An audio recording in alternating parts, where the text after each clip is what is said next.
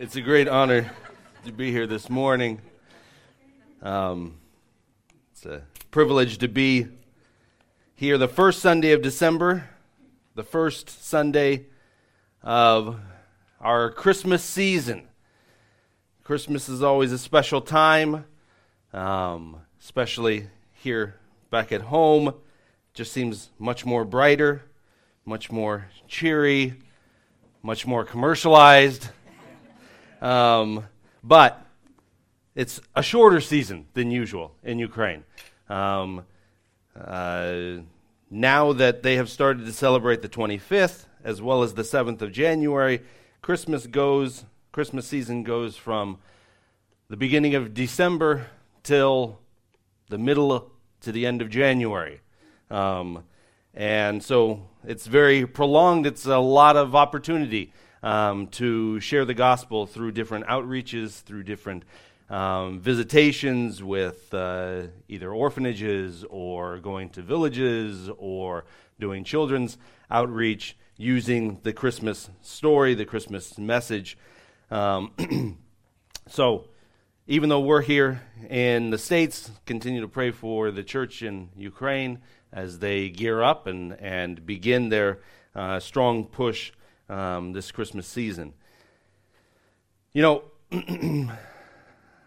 I, um, as I was looking at and, and, and seeking what to, what to share this morning, um, of course it's going to be Christmas, but maybe in some of your minds it'll be a stretch as to how did you come by this as a Christmas message, Joel, or as a Christmas teaching.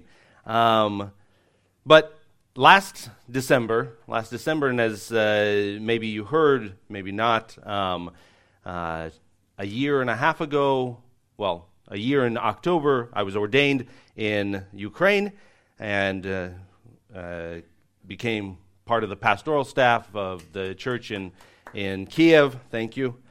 Um, but it was over a year ago, almost two years ago now, um, being ordained here at the home church. And I was given the task of leading the youth there at the, at the church in, in Kiev. Um, and for a number of years, the, church, the youth has been in church, but not really a, um, a distinctive part of the church.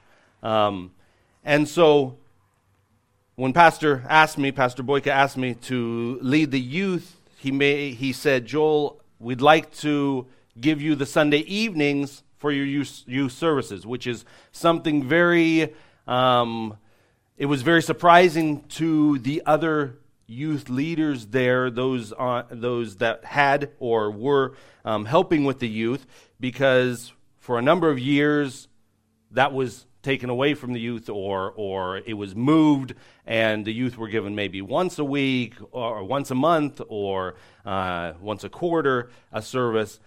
Um, and so pastor said, Joel, I want you to take the evening service, the, the Sunday evening service, and I want it to be a youth service.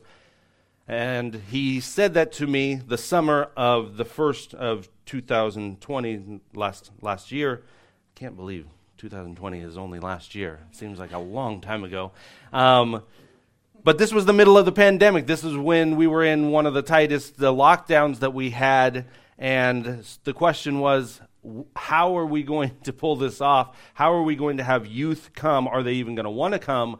Um, and so we went into it with um, with doubts, with um, questions. How is this all going to work? But we said, you know, if only 10, 15 youth come, we're still going to do it. Praise the Lord. We'll go from there. Um, and praise the Lord, a lot more than 10 or 15 came. Um, and we've consistently had between 50 and 80 young people. And when I say youth, I mean from teenage years all the way up to mid 30s if they're unmarried, young couples. Um, also, and so our youth group is very big or very wide range of, of, of age. Um, praise the Lord. The God has blessed our services. He's blessed the, the, the leading of it. God had me, um, led me to put together a committee of young men, young fathers, many of them. Um, and it's been neat to see as, honestly, a number of them had questions. Why did they ordain Joel? He's an American. He's, you know, he speaks Russian, not Ukrainian. The question was there, and it's been neat to see how God's changed hearts um, and how He's knitted our team together, how He's brought us with, uh, given us a, a, mission and, and, a, and a focus in, um, in leading the youth, and how the youth has now become a strong driving force in the church in a good way. Um, how other ministries in the church have seen the youth grow and the youth's hunger and the youth's desire to be in church and either started grabbing the youth and bringing them to their ministry or inviting us to come and either lead or, or help with different ministries. Um, so I praise the Lord for that. But last Christmas, um, we had the idea to have an all night Christmas program. Um, and so the 23rd to the 24th, or the 24th to the 25th, sorry, the 24th to the 25th, we invited our youth to come, and from 10:30 till 6 o'clock the next morning, um, we had our youth in in the church, and we had different different um, activities, different uh, messages, different um, ways in which they got to experience and see the Christmas story in a different way.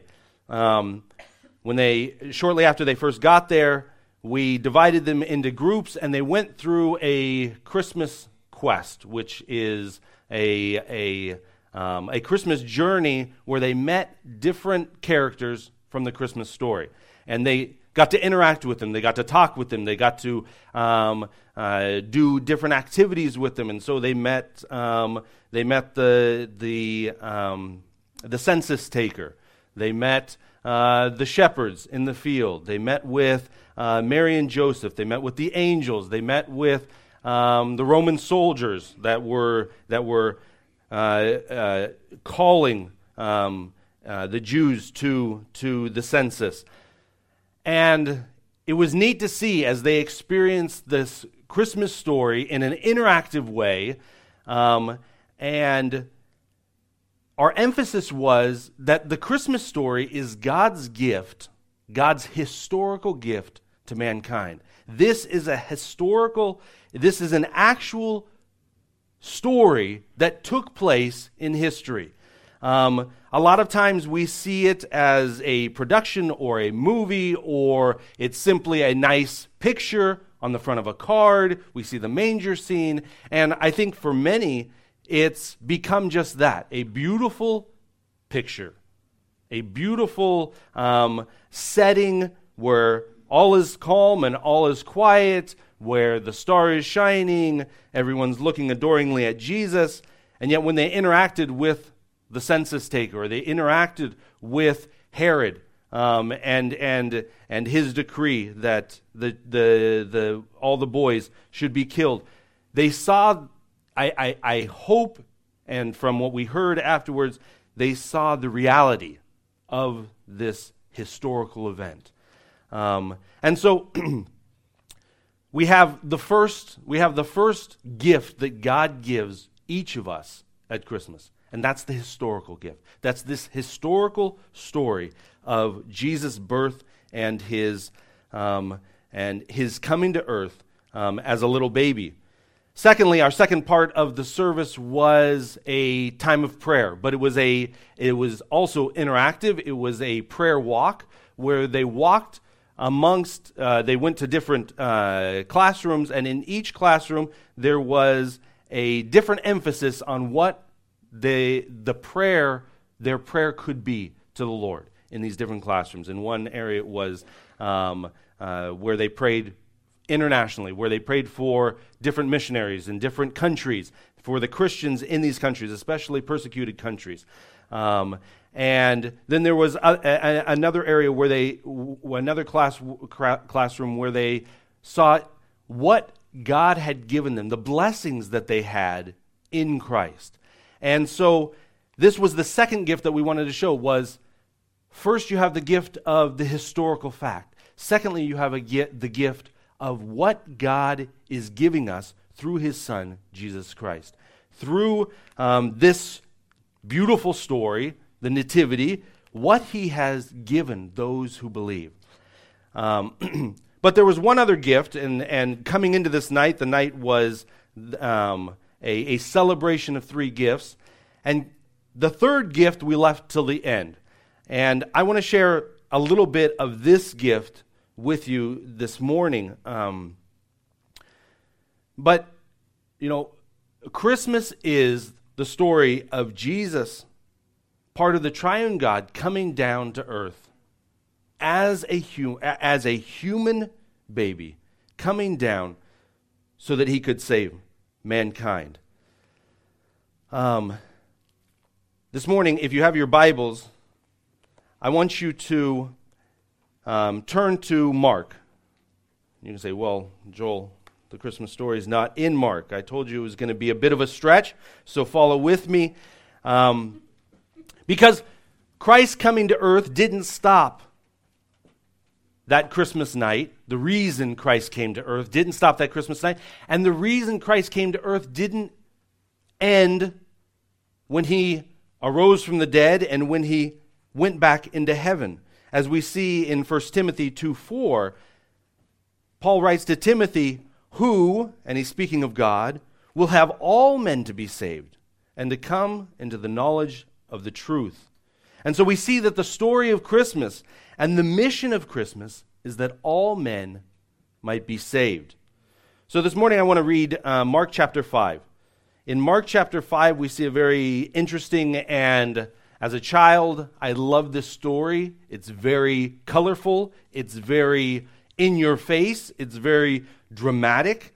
Mark chapter 5, I'm going to start with the first verse.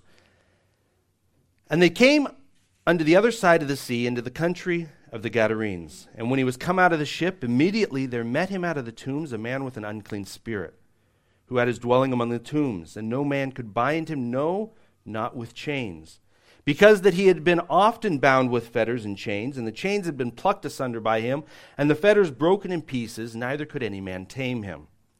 And always, night and day, he was in the mountains and in the tombs, crying and cutting himself with stones. And when he saw Jesus afar off, he ran and worshipped him, and cried with a loud voice, and said, What have I to do with thee, Jesus, thou Son of the Most High God? I adjure thee, by God, that thou torment me not. For he said unto him, Jesus said unto the, unto the possessed man, Come out of the man, thou unclean spirit. And he asked him, What is thy name? And the man answered, saying, My name is Legion, for we are many. And Jesus besought him much, or, uh, and this man besought him much, Jesus, that he would not send them away out of the country. Now there were nigh unto the mountains a great herd of swine feeding. And all the devils besought him, saying, Send us into the swine that we may enter into them. And forthwith Jesus gave them leave. And the unclean spirits went out and entered into the swine, and the herd ran violently down a steep place into the sea. They were about two thousand, and were choked in the sea. And they that fed the swine fled, and told it in the city and in the country. And they went out to see what it was that was done. And they came to Jesus and see him that was possessed with a devil and had the legion, sitting and clothed and in his right mind, and they were afraid. And they, and they that saw it told them how it behel, befell to him that was possessed with the devil, devil, and also concerning the swine. And they began to pray him to depart out of their coasts. And, he was, and when he was come into the ship, Jesus, he that had been possessed with the devil prayed him that he might be with him. Howbeit Jesus suffered him not, but say, said unto him, Go home to your friends, and tell them how great things the Lord has done for you, and has had compassion on you. And he departed, this man, and began to publish in Decapolis how great things Jesus had done for him. And all men did marvel. In Matthew, we have a slightly different variant of this story, but we see this deliverance of this man who is on the outskirts of society. He's so far on the outskirts that he's in the cemetery, running among the tombs, literally as a crazy man. Because we see after God, after Jesus has delivered him, it specifically says he's clothed and in his right mind, which means before this, he was unclothed and out of his mind. And so we see this amazing story. And yet, what struck me as I was reading this was the interaction at the end. The interaction at, at, at the beginning and in this story is pure Jesus. This is Jesus. He came to earth to set men free. He came to earth to deliver men from the bondage of sin, the bondage of Satan. But the interaction that Jesus has with this man afterwards, before he's talking to the Spirit or the spirits in this man, he's, his conversation, Jesus knows that the physical man standing in front of him is not who's in control here. It's these, it's these uh, spirits, these demons. And yet, after Jesus delivers him, after he sends the spirits, this legion of spirits into the swine, and the swine go into the sea. And just a, a side note, why is it that Jesus sent these into the swine and then the swine ran, the pigs ran into the sea? And as I was thinking of this, the thought came I think Jesus orchestrated this all so that once this man was in his right mind, once he was clothed, once he was following the Lord, there wasn't the fear that these over two or 2,000, we could say, there was at least 2,000 pigs, this legion of spirits, there was no fear that they could come back and haunt him again.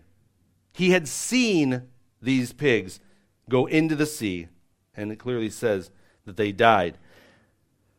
The deliverance that Jesus gives a person is complete and utter, and there's no need to fear of it coming back to haunt us again. But we see this interaction of Jesus. Here, this man comes. Jesus gets into the, into the boat. This maybe wasn't on Jesus' agenda. Maybe Jesus wanted to go further. But these people from the outlying villages come. They see the loss of their livelihood in these pigs gone into the sea and they say, We don't want anything to do with you. This area of Decapolis was mainly a Greek area, thus the name, and it means 10 cities. This area of these cities was, was um, uh, occupied by heathens. Um, and so they wanted Jesus out of there, lest he do any more damage, lest he send any more pigs into the sea, lest he cause any more problems. And so Jesus gets back into the boat, and this man comes to him who's now clothed and in his right mind. He comes back to him, and he says, I want to go with you, I want to follow you. And we read that Jesus basically tells him no and sends him home. Wait a minute. Jesus invited 12 men to follow him. We know that Jesus had a great crowd that followed him. And yet, this man, who we could say could be the poster child of Jesus' ministry, Jesus says, No, no, no, no. I want you to go back home. Why is it that Jesus would send this man back home? Why wouldn't Jesus want this man? And uh, another thought came this is very much Jesus. We can see that Jesus was not here to set up a church me, a physical church, a gathering and a physical church around him. Because many times when a pastor has that kind of salvation, that kind of story in his church, he wants that brother to sit on the front row. He wants that brother to give his testimony. He wants that brother to go out and to share, but to remain in his congregation. And there's nothing wrong with that, but we see here Jesus has a much greater plan. Jesus has a much bigger plan. This man recognizes that the gift he's been given is a gift of mercy and grace. He's grateful. He wants to be close to Jesus. He wants to walk with him. He wants to hear his teaching. He wants to be with the man who has the power to drive out this legion of spirits. But this morning, I want to focus on Jesus' command to him. Read again verse 18 through 20. And when he was coming to the ship, Jesus, he that had been possessed with the devil prayed him that he might be with him, howbeit Jesus suffered him not, but said unto him, Go home to your friends and tell them how great things the Lord has done for you and has had compassion on you. And he departed and began to publish in Decapolis how great things Jesus had done for him, and all men did marvel. he tells this man, Go home, tell them what God has done in your life. Tell your friends, tell your family, tell those that you once knew, those that were close to you, tell them about God's change in your life. And when we look at the Christmas story, isn't this what the shepherds did? Remember the shepherds, the first night of Christmas after they heard the angels and they found Jesus lying in the manger. What does it say in Luke chapter 2, verse 16 and 17? They, the shepherds, came with haste and found Mary and Joseph and the babe lying in a manger. And when they had seen it, they made known abroad the saying that was told them concerning this child.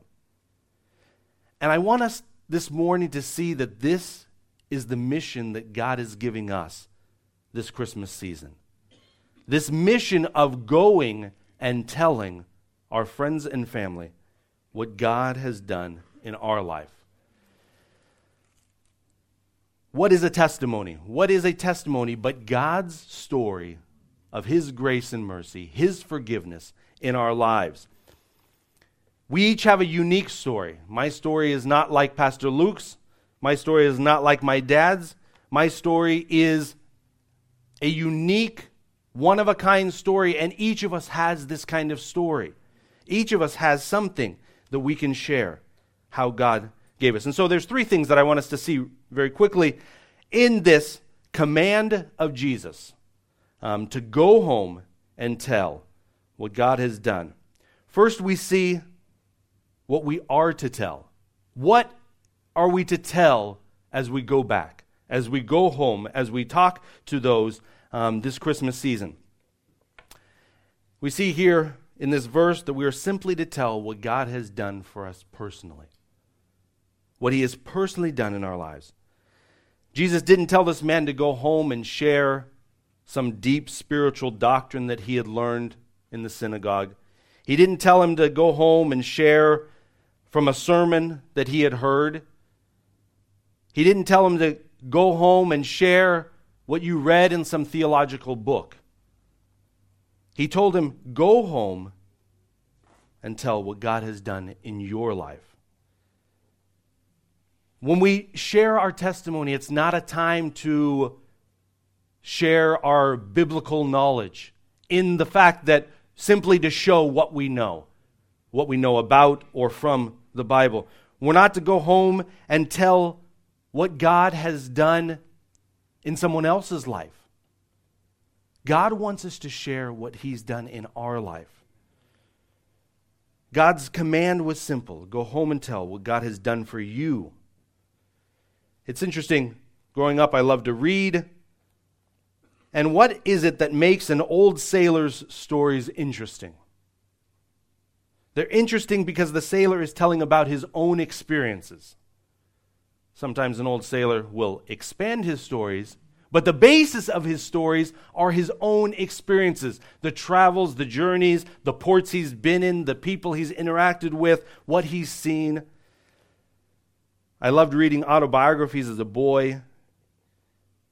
And I loved reading them because they were firsthand accounts of what God has done in someone's life on this mission field or on that mission field, what God has done in changing.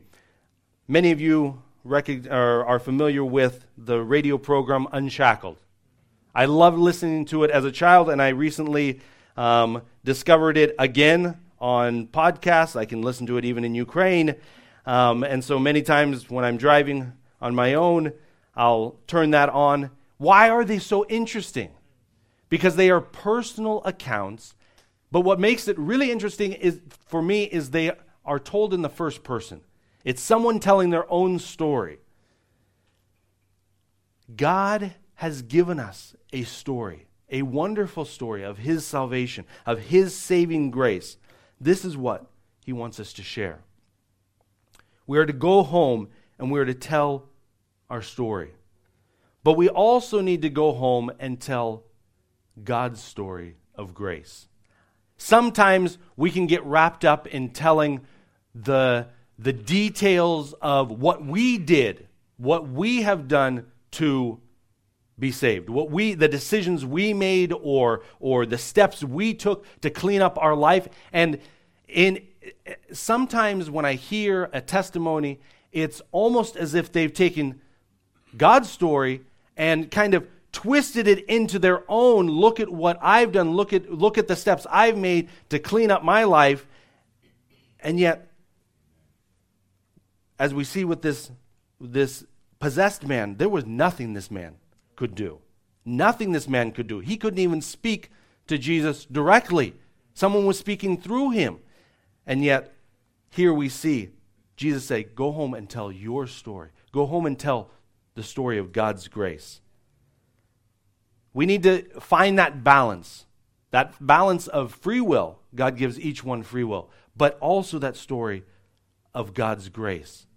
It's God who works in us. It's God who prompts a person to go for the first time to church. It's God, it's that whole it's the Holy Spirit who prompts a person to go forward in repentance. This is his story, just as much if not even more. It's absolutely more than our story. He wants us to tell his story of his grace in our life. Secondly, why are we to tell this story? Why are we to share our testimony? And it's pretty simple. We are to share his story in our life out of love for him. You know, when Lorianne gives me a gift, I'm prou- proud to show others what she's given me and to say, Lorianne gave this to me. This was a gift from her. And why is it? It's because I love Lorianne. I love the fact that she took the time to um, think or to or to plan a gift. I love the fact that she um, she saw me as special. I love the fact that she took uh, um, the time and my love for her prompts me to share what she's done. Why do I love to have people over to the house? Because Lorianne makes really yummy food. I love showing off what kind of cook Lorianne is. This is why we should share Christ's work in our life because we love him. We love to show off who he is, how powerful he is, how, how um, uh, merciful he is in our life. And secondly, we can go home and tell others because we're grateful for his wonderful love and mercy during the pandemic, Lorianne and I watched a series, uh, TV series on Netflix about people who committed different crimes and how they were caught. And I understand it's not the most spiritual thing to watch, but when you're on a lockdown, sometimes the mind wanders. Um, but we watch this. But one thing I I thought of over and over as we watched the story of people who committed some terrible crimes was if it wasn't for God's mercy in my life, I could be one of these stories. If it wasn't for God's grace in my life, I could be an alcoholic today. I could be a drug addict today. I could be on the streets tonight. I could be in one of the prisons that my brothers or some of the men here guard. None of us, except for God's mercy and grace, are exempt from committing even the worst crimes. And I'm here today because of any, not because of any good I've done, but because God's mercy and His love for me. When we, when we begin to realize just how much God has done in our lives, our hearts are filled with gratefulness. And in gratitude, we're going to want to tell others about His works so that they can experience the same thing. You know, if I found a treasure, I want to share that treasure with others. I want to share, I want to tell others how they can receive that same gift of mercy and grace. And so we're to tell others out of our love for Him and out of our gratefulness to Him. And thirdly, why should we tell this story? Or, excuse me, how should we tell this story? How should we tell this story? We're to go home and tell family and friends what God has done in our life. We need to tell it honestly. We should not embellish our story with others' stories, taking a bit of this story and this story and this testimony and this testimony and kind of melding it in. You know, for a long time, as I was working with orphans in, in, in Russia and um, even after we had moved down to Ukraine and working with children, especially in these poor villages, sometimes the thought would come to me, well, how are they going to get, how are they going to understand my testimony? I don't have the background they have. I don't have the, the, um, drug addicts for parents. I didn't have the drug addicts for parents. I didn't have the abusive home uh, growing up. I didn't have these problems that so many that we, that we work with have. How can I relate? How can my testimony relate to them? And I, there were even times when I thought, you know, if I just had a testimony like this person or like this person who did have those rougher backgrounds, then I could relate, then I could share, then I could be more um, evangelistic, even.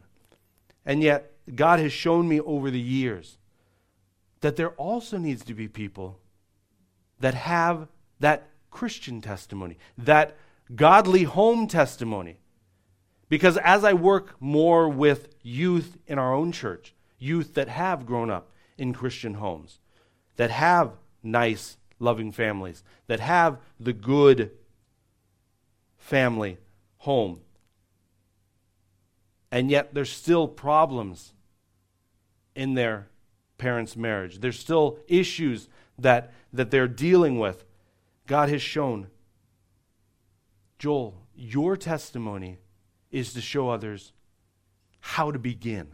How to begin. How to, you know, I can share a bit of mom and dad's testimony and say it has to begin somewhere. A walk and a relationship with God has to begin somewhere. And this is the fruit of it. Nothing that I've done, but God's grace comes down through parents and it goes into children. And you can start this. And so let's not be afraid of our mild, good testimony, maybe, that you, you might have. Don't be afraid that, well, this person on the streets is not going to understand me. God wants to show them a different testimony through you. God wants to show faithfulness from a young age up so that when they, when God saves them, they can recognize and see my child can be different. My family, my home can be different. God wants us to share in an honest way our own testimony, what He's done in our lives, no matter what level it's on. Some of you have pretty crazy testimonies. Some of you have more church testimonies, and yet God wants to share. God wants us to share those. But He also wants our lives to be a reflection of the words we say. And this is the, this is the last thing that, that I want us to see in this.